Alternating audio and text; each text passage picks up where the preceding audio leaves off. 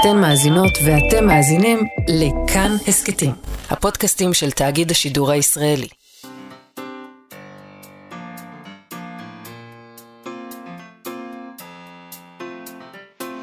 מה שכרוך עם יובל אביבי ומה יעשה לה.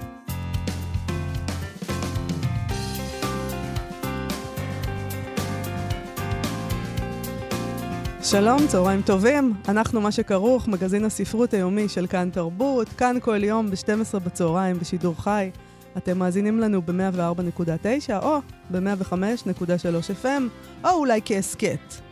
אה, איתנו על ההפקה איתי אשת וקורל קייקו, אבל הביצוע הטכני חן עוז, שלום לכם, שלום יובל אביבי. שלום מאיה סלע. ביום שישי הקרוב, ה-14 ביולי, יחגגו הצרפתים את יום הבסטיליה, יום העצמאות שלהם, היום בו נפלה הבסטיליה, בשנת 1789, במהפכה הצרפתית. Mm-hmm. אנחנו ננסה לברר היום אילו טקסטים ליוו ועדיין מלווים את הצרפתים כשהם עושים מהפכות ומחאות. אנחנו חושבים על זה, חשבנו על זה כי ראינו את המהומות האחרונות בצרפת, כל מיני מהומות האחרונות בצרפת של כל מיני קהלים ו... ו... של הקהילה המוסלמית. אבל גם לא לפני זה... להגיד? לא, לא נכון. למה? למה מפחד להגיד? קודם כל היה עכשיו את בני המהגרים, אבל לפני כן היה את הפנסיה, הם גם כן אה, עשו כן, מחאות. תמיד יש, ונהגי תמ... משאיות, ויש להם מסורת. בדיוק, בדיוק. כן. אנחנו, עכשיו אנחנו רואים מכוניות שרופות אה, אה, במחאות של הקהילה המוסלמית שחיה שם, אחרי שהרגו צעיר בן 17 מהגר, אבל גם בהפגנות של צרפתים אה, אה, ממוצא אחר, רואים הרבה פעמים שריפות ובלאגנים, כן. משתוללים, הם, הם מוחים עד הסוף, הם, הם לוקחים לא את זה מאוד. ברצינות. Mm-hmm. אז אנחנו חושבים שאולי במובן מסוים הדרך שבה הקהילה המוסלמית מפגינה עכשיו, מעיד דווקא על ההשתלבות שלהם בצרפת, על האופן שבו במהלך השנים שבהם הם חיים שם, הם הפנימו את האתוס הזה של המרד שטבוע עמוק בנפש הצרפתית, אולי מאז המהפכה הצרפתית, אולי עוד לפניה, אולי, הם פשוט אוהבים, הם אוהבים מחאות, הם אוהבים את זה ב-68. הם... סבלניים כלפי הדבר הזה. כן, יש להם, ו- וזה מעניין, כי הרבה פעמים המחאה שלהם היא באמת נגד השלטון שלהם. זאת אומרת, מה, ש- מה שמעצבן אותם, זה השלטון שלהם, מול זה הם ילכו לרחובות. מה זאת אומרת השלטון שלהם? זה תמיד נגד השלטון שלך. לא, נגיד, הם לא השלטון ידועים... ששולט עליך הוא לא, השלטון הם שלך. לא ידועים נגיד בתור, הם לא אנשים שידועים בנטייה שלהם לצאת למלחמה נגד עמים אחרים. זה הרבה פעמים, אה, יובל, אני לא יודעת אם הייתי אומרת את זה, בסדר. אולי. אוקיי, נגיד. קצת קולוניאליזם וזה, פה קצת, ושם. פה ושם, קצת כיבוש, כן, בסדר. אז אנחנו נעמיד את זה כשאלה, לא נענה על זה בעצמנו. אנחנו נשאל את עצמנו היום שאלות על הנפש הצרפתית המהפכנית, האם זה כך, אילו ספרים כמובן קשורים בזה, זה בעיקר יהיה הרבה מאוד ספרים שתיאוריה של הדבר הזה, ספר, פרוזה של הדבר הזה, פרוזה אז, פרוזה היום. נדבר היום עם ארבעה הוגים, אנשי רוח, ספרות ואומנות, כדי לברר מה, מה נתנו להם לקרוא שם. ואיך, אה, ומה הם חושבים, איך הם חושבים. דבר מה... שהשפיע כמובן על, אה, על, אה, על כל העולם. זאת אומרת, זה לא בוודאי. שזה זה הוגים גדולים שהשפיעו על כולנו. ובכלל, אולי, אולי כדאי לחשוב שאולי מהפכה כשלעצמה היא דבר צרפתי. כולנו עכשיו מוחים בזכות... נשאל. טוב. נתחיל עם דוקטור ספי הנדלר מהחוג לתולדות האומנות באוניברסיטת תל אביב. הוא נמצא עכשיו בשנת שבתון כחוקר אורח במרכז אנדרה שסטל של אוניברסיטת הסורבון. אז הישר מפריז, מלב המהומות. נכון. שלום, דוקטור ספי הנדלר. בוא, בוא נרגיע. תן לנו, ספי, בחייך. תן לנו פה, מה? האיש שלנו בפריז. כמה טלפונים שקיבלתי מישראל, אמרתי, חברים, זה נכון, אבל תבינו שבסן ג'רמן זה עוד לא בוער. אבל ספי, היה משהו כשראיתי איזה אופנוען שנסע שם על איזה כביש וצילם את המכוניות השרופות משני הצדדים, שמצד אחד אמרתי לעצמי, אוקיי, האנשים האלה... לא מרגישים בכלל מחוברים לחברה הצרפתית, הם באמת שורפים הכל. וזו, והמחשבה השנייה שלי הייתה, הם, הם מאוד מחוברים, הם, הם מרשים לעצמם לעשות את המהומות האלה כמו שהצרפתים עושים. זו שאלה מעניינת. אני, אני שם בצד את השאלה של המהומות האחרונות, עם המאפיינים שלהם, כיניתם את זה מהומות מוסלמיות, אני לא, אני לא בטוח במאה אחוז. זו אוקיי. שאלה מורכבת. אבל ברור שזה מהומות של אנשים שגרים בתנאים קשים ושמרגישים אה, אה, מקופחים אה, אה, על ידי השלטונות. זה ברור. אבל אני שם את זה רגע בצד. אה, בעצם אה, ברור שהם לא מהגרים וגם לא בני מהגרים, מדובר כבר בדור השלישי. אבל השאלה אה, שעלתה בשיחה ביניכם, שהיא שאלה מהותית, ש, שצרפת שואלת את עצמה הרבה פעמים, היא מה הגבול של אלימות שאפשר להכיל במחאה. כן. אה, שזו שאלה ששאלנו אותנו, את עצמנו אתמול בישראל. נכון. והתשובה היא המון. אצל הצרפתים. אצל הצרפתים. מהמם. זאת אומרת, מה שהיה אתמול, שהיה אלים בכל הסרטונים שאני ראיתי והשיחות עם חברות וחברים, אה, אה, בני משפחה ש- ש- שהיו ברחובות, זה לא מתחיל לגרד את הרף התחתון של אלימות בהפגנה ממוצעת בפריז. זאת האמת. אוקיי. זה בכלל, אה, זה ברור. למה אבל? כי, כי, הם, כי הם מקבלים את זה? למה זה ככה שם? תראי, זו שאלה מעניינת. התשובה שאני אתן היא שזה פשוט עבד בצורה כל כך מוצלחת בפעם הראשונה. אנחנו קוראים לזה המהפכה הצרפתית, אבל, כן. אבל זה היה בעצם השתלשלות של אירועים עד, עד לפחות עד שנפוליאון תופס את, ה, את השלטון, אבל ברור שמ-1789 הייתה רמה מאוד מאוד מאוד גבוהה של אלימות, שהביאה לנפילת אחד ממערכי השלטון המבוססים ביבשת הישנה באירופה. וזה לא היה קורה אם לא הייתה אה, מופעלת אותה רמת אלימות, כמובן, כי תגובת נגד לאלימות שהפעיל בית המלוכה הצרפתי, אבל בלי האלימות הקשה מאוד, שמתוכה צמח האתוס של הרפובליקה הצרפתית, אה, לא היינו מגיעים. עכשיו, כמובן שאחרי זה אפשר לסמן עוד שורה של קווים. המהפכה של אה, 1830, אחר כך אה, נפוליאון, אה, נפוליאון שלישי עולה לשלטון 1848, כמובן הקומונה הפריזאית, כן. כמויות עצומות של אלימות, הרס של חלקים מאוד גדולים בפריז, אה, 1870-1871, שחרור פריז אה, משיתוף הפעולה עם הנאצים, אפשר להתווכח אה, אה, כמה זמן זה לקח ו- ומי בדיוק היו חלק מזה. ובאיזה צדדים היינו שם, כן.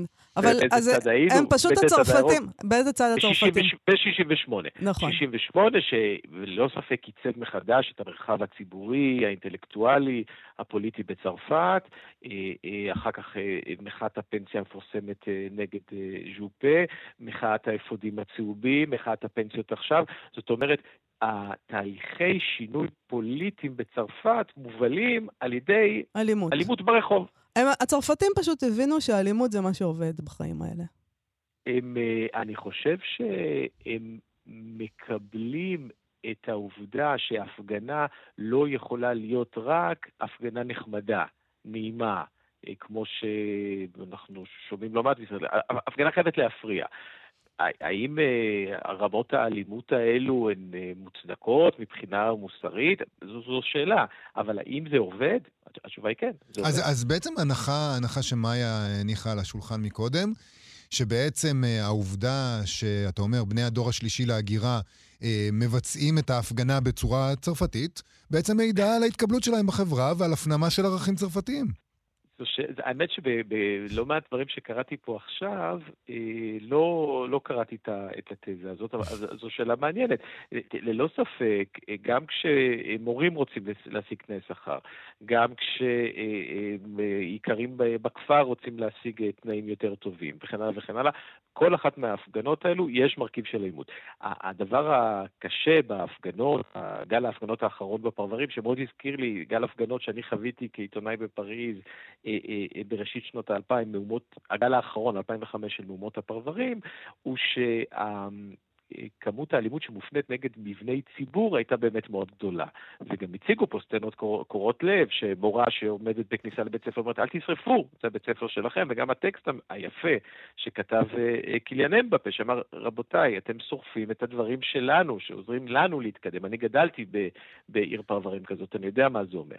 אז אפשר להתווכח על המטרות, אבל ללא ספק רמת האלימות אה, היא מתכתבת עם דברים שנעשו בצרפת ב-230 השנים האחרונות, זה, זה ברור. איזה טקסטים אה, ספרותיים היית מציע לנו להסתכל עליהם, שמלווים את הלך הרוח הזה? תראי, את, את את ואני קצת שוחחנו על זה לפני, ונזכרתי בספר שאני מאוד אהבתי, שאם אני זוכר נכון, אבל תקנו אותי אם אני טועה, לא תורגם לעברית, של אריק ויאר, שזכה בגונקור לאחר מכן בספר שתורגם לעברית, ואני חושב זכה אפילו להצלחה לא מבוטלת, סדר יום. נכון. על העלייה של היטלר לשלטון ושיתוף הפעולה של התעשיינים איתו. הספר שפרסם את ויאר בצרפת והביא לו את פרס הגונקור, נקרא 14 ביולי, וזה סוג של סטנוגרמה כזאת, כולל פנייה לרחובות הצדדיים של, של 14 ביולי. מאוד מדמם, מאוד אלים. מאוד קשה, לפעמים אפילו קשה לקריאה, אה, סוחף אה, במובנים רבים.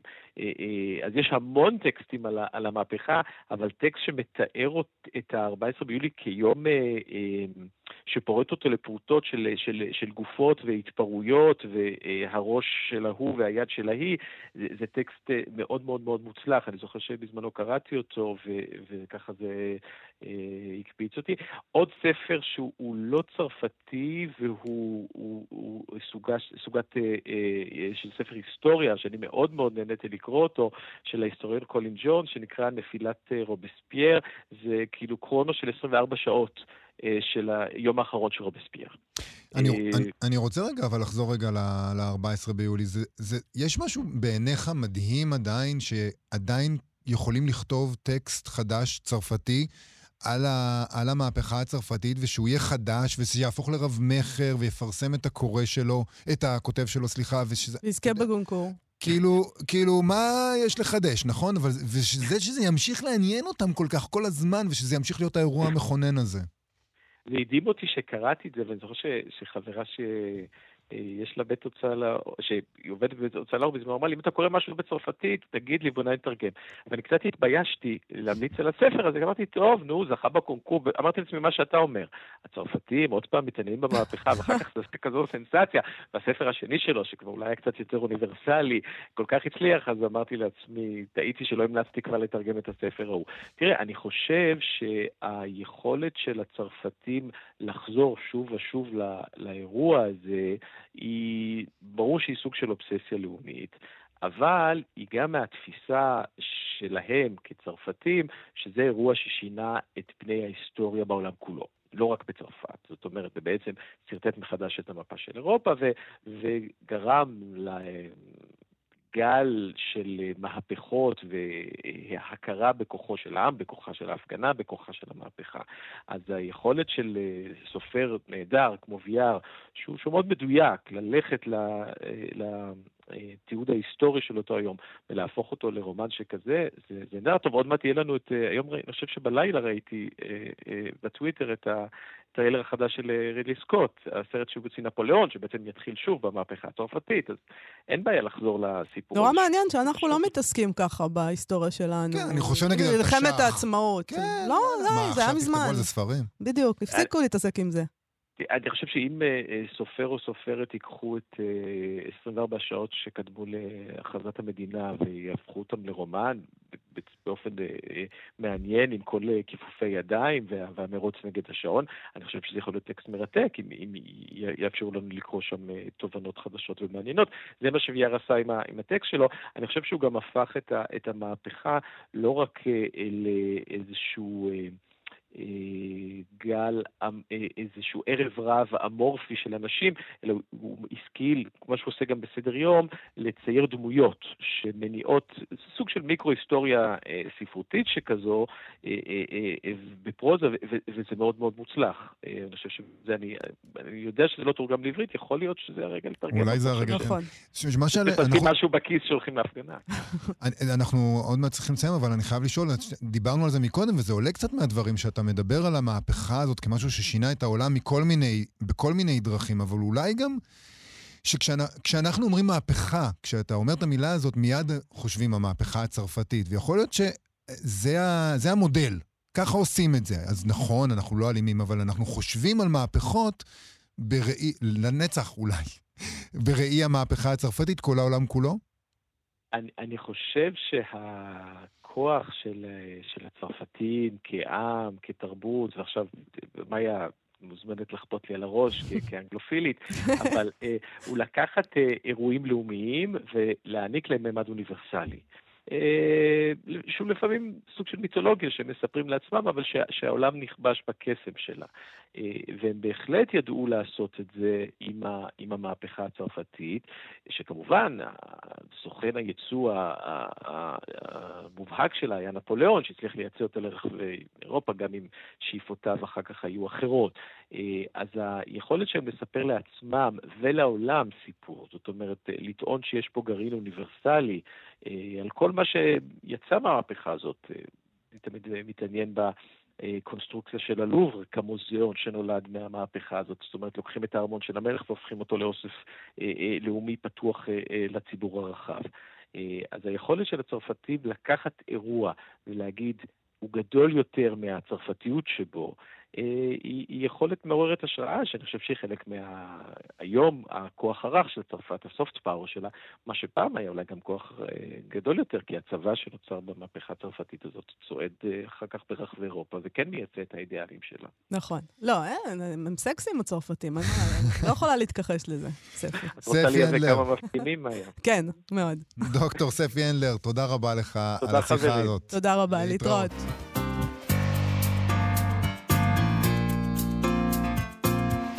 מה שכרוך בכאן תרבות, חזרנו, אנחנו יומיים לפני הזמן, אנחנו מקדימים קצת. אה, תמיד מקדימים את זמננו. אה, חוגגים עם הצרפתים, פשוט כי לא נהיה פה ביום שישי. אה, ברוחנו כן.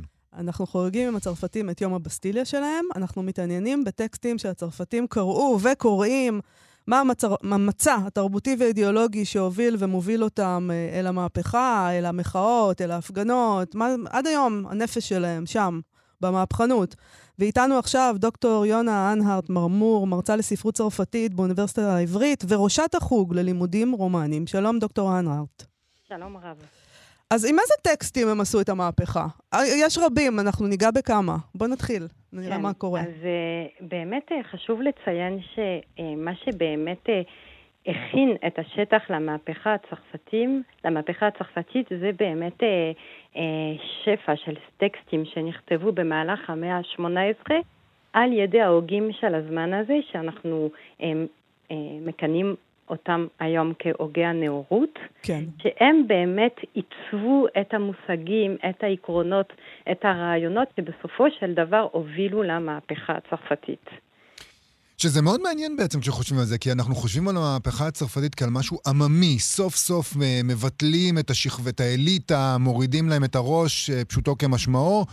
אה, ולחשוב על זה שמה שמכונן את זה זה טקסטים של מיטב ההוגים, יש בזה משהו שנראה על פניו כמו סתירה. נכון מאוד, אבל חשוב לציין שזה סוג של מיתוס באמת, לחשוב שהמהפכה נעשתה באמת על ידי העם. כי מי שבאמת עשו את המהפכה הצרפתית זה היו האליטות, הבורגניות, האינטלקטואליות, ובסופו של דבר צריך גם להגיד שלמרות כל האידיאלים הגדולים, המהפכה הצרפתית בסופו של דבר היה לטובתם של mm-hmm. האליטות האלה, ולא מובן מאליו שזה היה לטובת כל העם. כן. כן, זה תמיד ככה בסוף. בסוף תמיד נכון. הכוח נשאר אצל הכוח. אבל מה שמאוד מעניין זה ש... האינטלקטואלים עצמם שכתבו את כל הטקסטים האלה, הם בכלל לא האמינו שזה יגרום לאפקטים כל כך קיצוניים, הם אף פעם לא תיארו לעצמם שזה יוביל למהפכה הצרפתית, והם בכלל, בכל הכתבים שלהם, לא חשבו על דמוקרטיה, הם חשבו על אה, מונרכיה מסוג אחר, על כל מיני שינויים פוליטיים ובמערכת המשפטית ובכנסייה, אבל אם היו אומרים להם שמעט, ש, שזמן כל כך קצוב אחרי כל מה שהם כתבו, יש שינוי כזה דרסטי, הם לא היו מאמינים בעצמם. אז מי, מי הם היו? מה הם כתבו? כמה דוגמאות. אז אה, קודם כל, אה, חשוב להגיד שהם היורשים של ההומניסטים של הרנסאנס וגם של הפילוסוף דקארט, שבאמת אה, שם את האוניברסליזם כאיזשהו אידיאל מאוד מאוד חשוב. והייתה קבוצה של אינטלקטואלים, אז אני לא אצטט את כולם, אבל אולי אני אציין ארבע שבאמת כתבו יצירות מאוד מאוד משמעותיות שגרמו לשינוי, אז אולי המפורסם ביותר הוא וולטר, שכתב את קנדיד או האופטימיות, שהוא הוא פרסם אותו ב-1759, וזו, הוא מכנה לזה אגדה פילוסופית, וזה באמת סוג של אגדה על דמות אה, שקוראים לה קנדיד, שעובר כל מיני הרפתקאות, ועל ידי כל ההרפתקאות האלה, וולטר באמת מטיל ביקורת מאוד מאוד מאוד חריפה על המשטר הישן. בכל המישורים. זאת אומרת, הוא מטיל ביקורת על הניצול לרע של הכנסייה, אה, על המערכת המשפטית, על האצולה שגם מנצלת את העם. הוא עושה באמת ביקורת חריפה על כל התפקוד של החברה הצרפתית, והוא באמת גורם לקוראים שלו להטיל ספק על העקרונות אה, של המשטר הישן. ולספר הזה הייתה השפעה מאוד מאוד גדולה. עד כמה הספר הזה נעשה נפוץ? אנחנו כולנו מכירים אותו היום, אבל השאלה היא... כבר בזמנו, הוא, קודם כל, הוא לא, הוא לא יצא לאור תחת uh, השם של וולטר, הוא, וצריך להגיד שרוב ה, הספרים של הזמן הזה או היו, uh, יצאו לאור באופן אנונימי, או שהוציאו אותם לא בצרפת אלא במדינות אחרות ובעיקר בהולנד, זה, זה באמת, אה, זה לא היו הוצאות לאור רשמיות, אבל זה זכה מיד להצלחה ענקית, ובאמת המון המון קראו את הספר הזה, והוא באמת השפיע. איזה עוד, אה, על איזה עוד הוגה אנחנו נדבר? אה, יש גם את רוסו, ז'אן ז'אק רוסו, הפילוסוף המפורסם, בתוך אחת היצירות שלו, שנקראת דו קונטרה סוציאל, על החוזה החברתי, mm-hmm. הוא באמת מעצב את המושג של רצון כללי, רצון ציבורי, והוא מדבר על, ה, על הצורך בחוזה חברתי בין אלה שהם בעלי השלטון ואלה שהם מתחת לשלטון, והוא פה מגדיר את החירות בצורה שבאמת... תעצב את החוקה, את ה-constitution des droits de l'homme, נכון? את החוקה על זכויות האדם, זה באמת יהיה העיקרון של המהפכנים, הם באמת ילכו אחרי רוסו. אלה רעיונות פילוסופיים מורכבים. אז באמת אני, אני... נכון שאמרת שהמהפכה נעשתה על ידי האינטלקטואלים, אבל עד כמה הרעיונות המורכבים האלה באמת מחלחלים אל כל האנשים, אה, אל כל האנשים, אל כל ההמון הצרפתי? תראה, זו שאלה מעניינת, ובאמת, זו באמת הייתה אחת המטרות של ההוגים עצמם. לדוגמה, דוני דידרו, שהוא עוד אחד מההוגים אה, החשובים של התקופה הזאת, בשביל דוני דידרו, הדבר החשוב ביותר זה היה באמת להפיץ את הידע לכולם. לא רק לתת את חופש הדת והביטוי, אלא באמת להפיץ את הידע, והפרויקט הגדול של דידרו שהעסיק אותו יותר מ-20 שנה, זה היה הפרויקט של האנציקלופדיה. האנציקלופדיה זה באמת ה... המילון שבסופו של דבר מסכם ומכיל את כל הידע הקיים בזמנו, גם במדעים, באמנות, בספרות, בפילוסופיה, בכל דבר, כדי שכל אחד באמת יוכל לקבל את הידע, כי בשביל דידרו זה היה תנאי הכרחי לשחרור בסופו של דבר של כל אחד. וזה היה יעיל. זאת אומרת שבמהלך המאה ה-18, ולמרות כל הקשיים ולמרות הצנזורה, אנשי העם יכלו באמת לגשת לידע שלפני זה לא הייתה לכם גישה אליו. עד כמה היום עדיין מלמדים ילד, נערים, נערות בתיכון בצרפת מכירים את הטקסטים האלה? מכירים. מכירים. נגיד קנדיד אני חושבת שאין תלמיד אחר, שמג...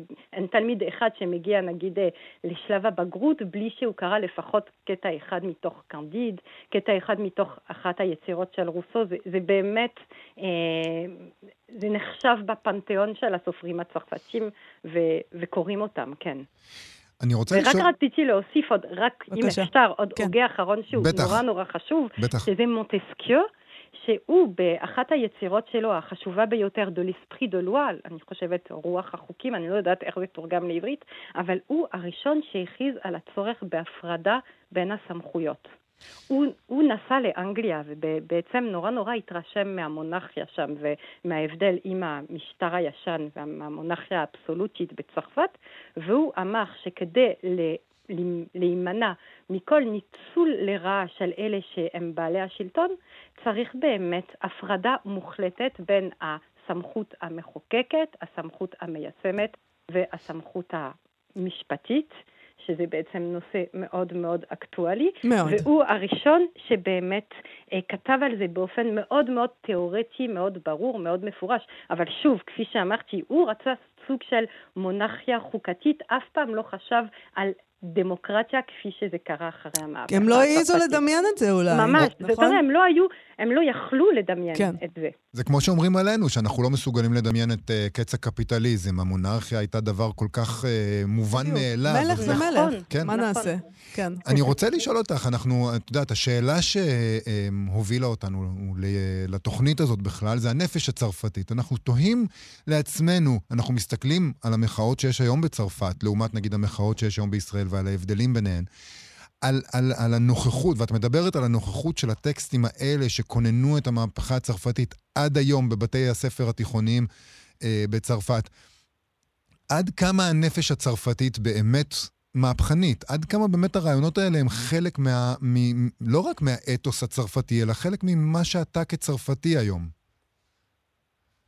אה, אני חושבת שזה באמת חלק אה, מהותי, אונתולוגי, מהזהות הצרפתית, ואפילו אם אנחנו באמת רק אה, נשארים בזווית הספרותית, המהפכה הצרפתית יש לה עדיין מקום מאוד מאוד גדול אפילו בספרות העכשווית, וזה מראה, ודווקא הספרות העכשווית מנסה לפענח את ההמשכיות שיש בין המהפכה הצרפתית והמאה ה-20 ואפילו המאה ה-21. לדוגמה, יש אה, ספר אה, נפלא מאת הסופר קלוד סימון, שהוא כתב ב-1985, ואת הספר הזה בעצם אה, גרם לו לקבל את הפרס נובל. הספר הזה נקרא לי ג'אורג'יק, שם של היצירה מאת וירגיליוס. ובעצם שם הוא חוזר על העבר של איזשהו סבא רבא רבא שלו שהיה אחד מהמהפכנים הגדולים, אבל תוך כדי הוא בעצם גם מחבר בין המהפכה הצרפתית והאירועים הגדולים, מלחמת העולם הראשונה שבה אביו היה, מלחמת העולם השנייה שבה הוא בעצמו, הדובר שהוא גם הסופר קלוד סימון, נלחם והוא הוא בונה, הוא יוצר על ידי הכתיבה שלו כל מיני קשרים מאוד מאוד חזקים בין העבר הרחוק הזה וההווה ומראה את ההמשכיות הזאת שבעצם מעצבת את הזהות הצרפתית היום. פנטסטי. דוקטור יונה אנהרט מרמור מאוניברסיטה העברית בירושלים, תודה רבה לך על השיחה הזאת. תודה לכם.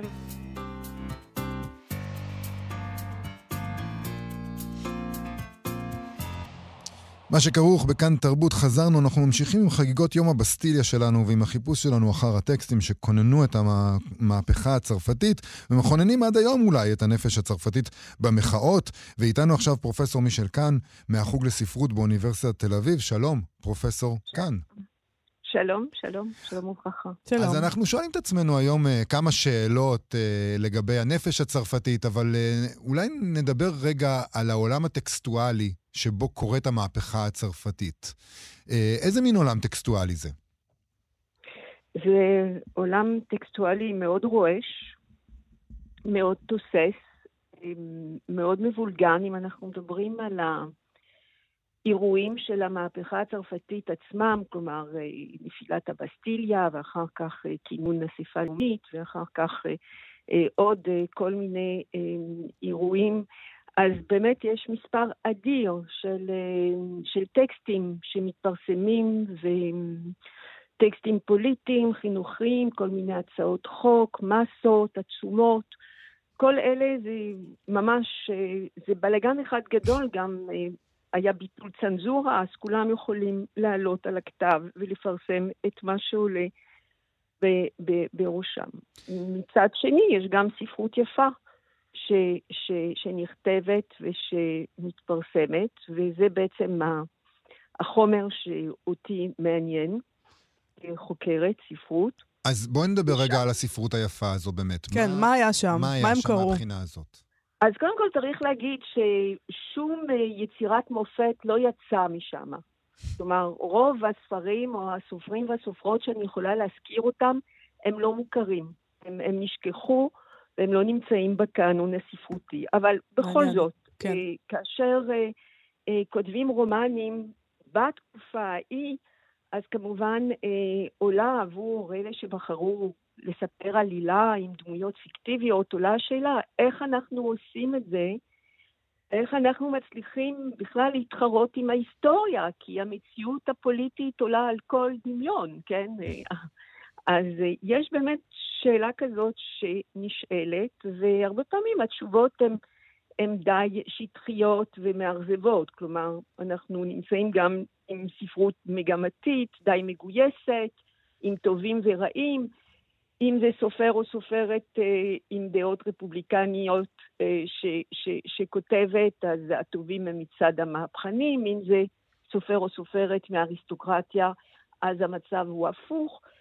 אני שמה את, ה, את הספרות הזאת בצד, אני גם עושה הרבה הכללות כרגע, כי אין הרבה זמן, ואני חושבת שהדבר המעניין ביותר שקורה בזמן המהפכה, מבחינה ספרותית, זה מה שנקרא ספרות הגירה.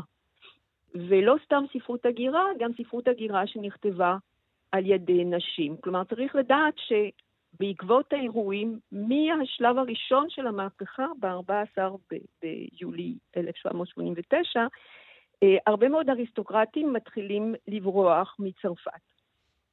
ויש גלים של הגירה, והמושג הגירה בכלל צומח כאן, הוא נולד בתקופה הזאת.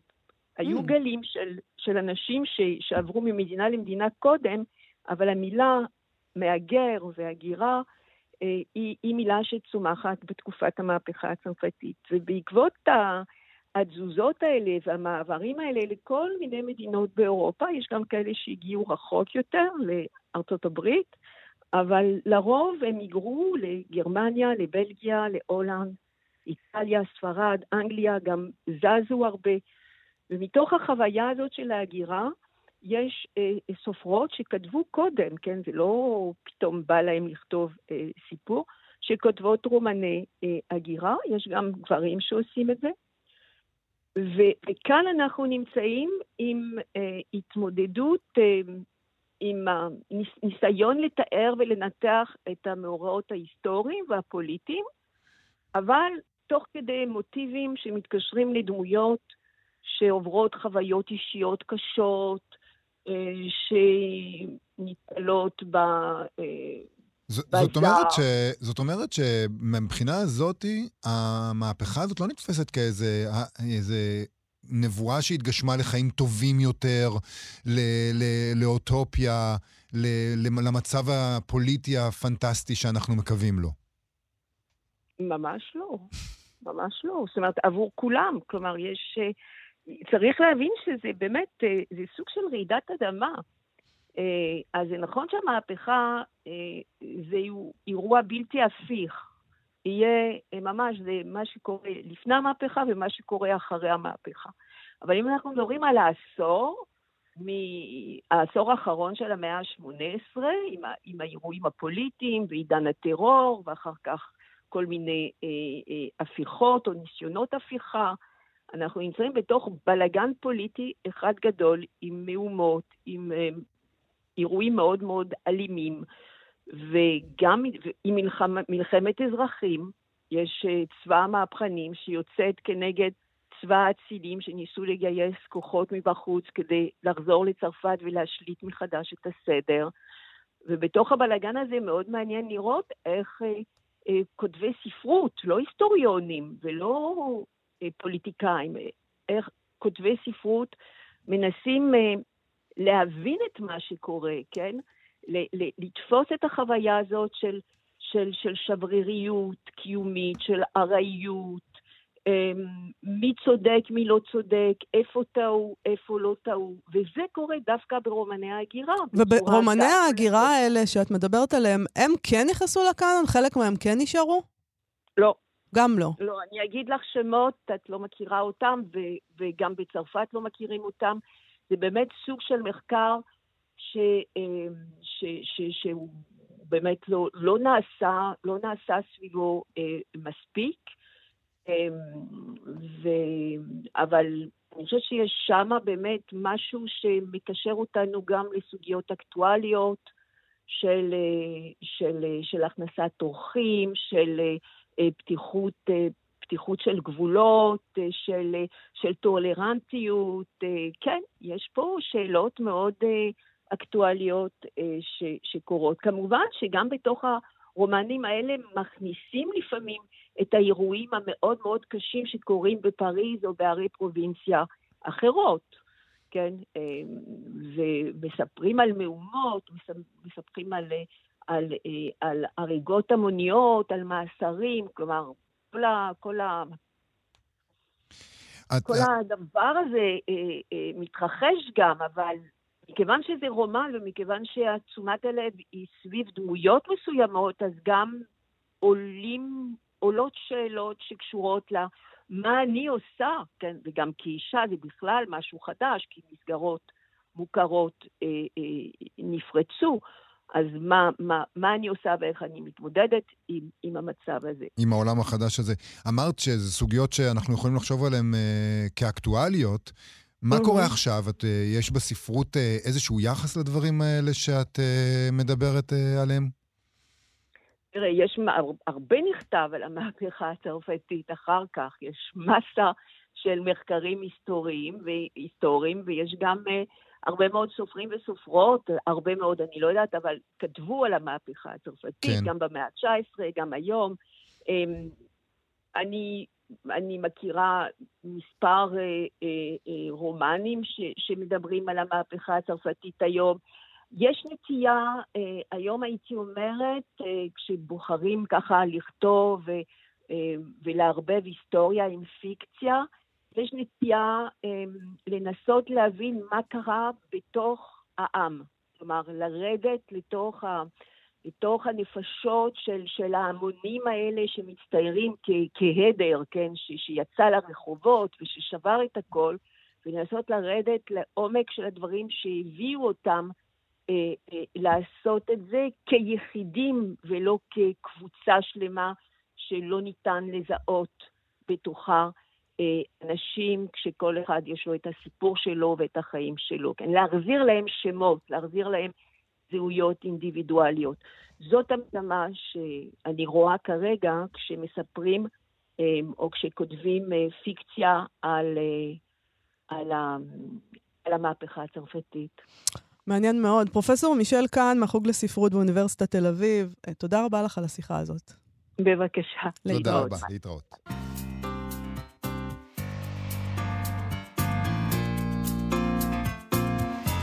מה שכרוך בכאן תרבות, חזרנו, אנחנו עם חגיגות העצמאות של הצרפתים, יום הבסטיליה ב-14 ביולי, ביום שישי הקרוב, ואנחנו בחיפוש היום אחרי הטקסטים שהם קראו וקוראים, ואיתנו עכשיו הסופר וחוקר הספרות אילי ראונר, שלום אילי. היי, מאיה, מה נשמע? אהלן. שלום. בסדר שלום גמור. יובל. אז מה, מה הם קראו ומה הם קוראים? נתחיל במה הם קראו אולי. על קצה המזלג, כלומר, הם קראו הרבה. אה, קרו, אנחנו מדברים על uh, המאה ה-19, סוף המאה ה-18. כן. Uh, אפשר קצת לספר באמת uh, על הקשר קצת להיום, כל מה שקורה עכשיו בארץ מזכיר מאוד סצנות מהספרות הצרפתית, למשל את סצנת הבריקדה המפורסמת בעלובי החיים, mm-hmm. שבו מריוס נאלץ אה, ממש לצאת לקרב, למלחמת אזרחים, בעוד שהוא נזכר באביו אה, שנלחם אה, את מלחמות נפוליאון מול עמי אירופה. אני אשמח להקריא לכם, ככה קצת אין לנו הרבה זמן. קדימה, כן. פסקה נהדרת למשל, שאולי אפשר, שאולי אחדים מאיתנו יכולים לחוש איזו אמפתיה. מריוס הרהר שהנה הגיע יומו, וכי, כמו אביו יהיה גם הוא אמיץ לב נועד, ירוץ מול הכדורים, יזקוף את חזהו לנוכח הכידונים, יסתער על האויב ועל המוות, יילחם סוף סוף בתורו, אך שדה הקרב שלו הוא הרחוב, ומלחמתו מלחמת אזרחים. את מלחמת האזרחים ראה פתאום כתהום קרויה לפניו וממתינה לנפילתו. הוא רעד מרוב אימה, הוא השווה בין הקרבות של אביו למלחמת, למלחמת הסמטאות, המרתפים והחלונות שעומדת לפרוץ, ואמר לעצמו שטוב שהחרב של אביו אינה ברשותו, כי ודאי לא הייתה רוצה לשרת אותו במערכה שכזו. הוא הבין שיהיה אשר יהיה, הצד שבשורותיו יילחם, כל דבר שיעשה יפגע בגוף האומה.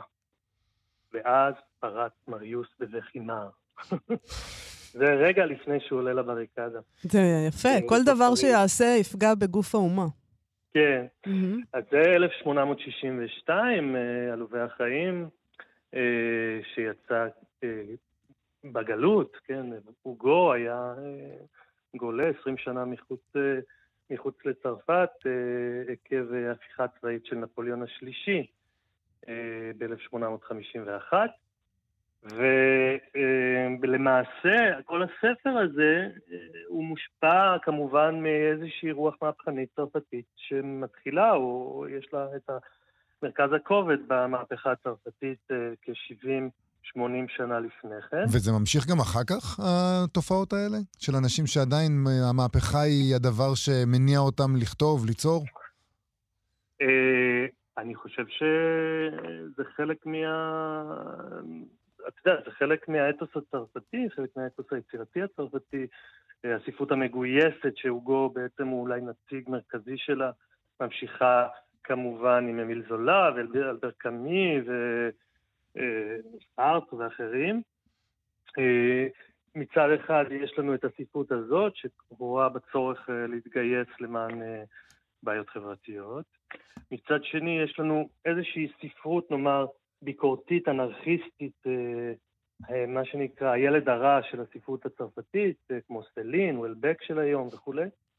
אה, ואולי מגמה שלישית, שהיא לא פחות חשובה ומעניינת, שהיא בעצם המחשבה על ספרות ואומנות בכלל כ, אה, כפעולה יצירתית, אומנותית, שקוראת בעצם לשחרר את המחשבה, את הגוף, את החושים, בכל תחומי האומנות והביקורת. למשל, אה, אנחנו מכירים במאה ה-20, אחרי מלחמת העולם השנייה, שכל אה, תנועה אומנותית חדשה נקראה הגל החדש, כן. הרומן החדש, התיאטרון החדש, הביקורת החדשה, ההיסטוריה החדשה, ההיסטוריונים החדשים. כן. כל זה הם כמובן ניסיון לבוא ולמרוד, או לבוא ולהגיד, אה, עד כה היה, אה, הייתה גישה מסורתית, ואנחנו בעצם יוצאים נגד אה, ההיררכיות, נגד האדנות, נגד הקדושה של התרבות,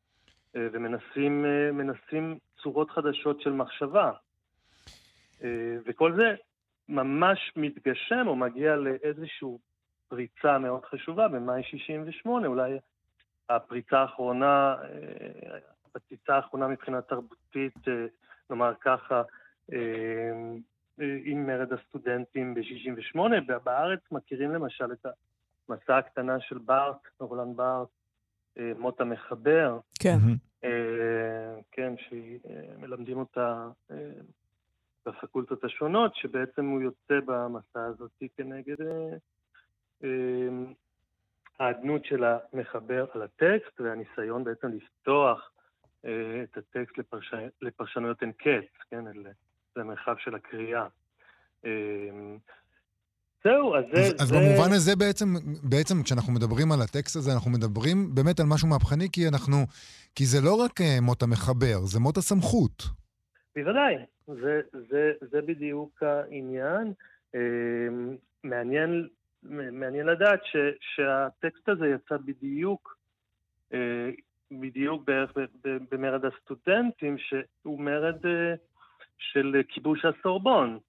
כיבוש האוניברסיטה, כיבוש הרוב הלטיני, באלימות, בכוח, תוך כדי שמצטרפים למערכה הזאת הפועלים, האיגודים השונים, הארגונים השונים של הפועלים, ומשביתים השבתה כללית את המשק,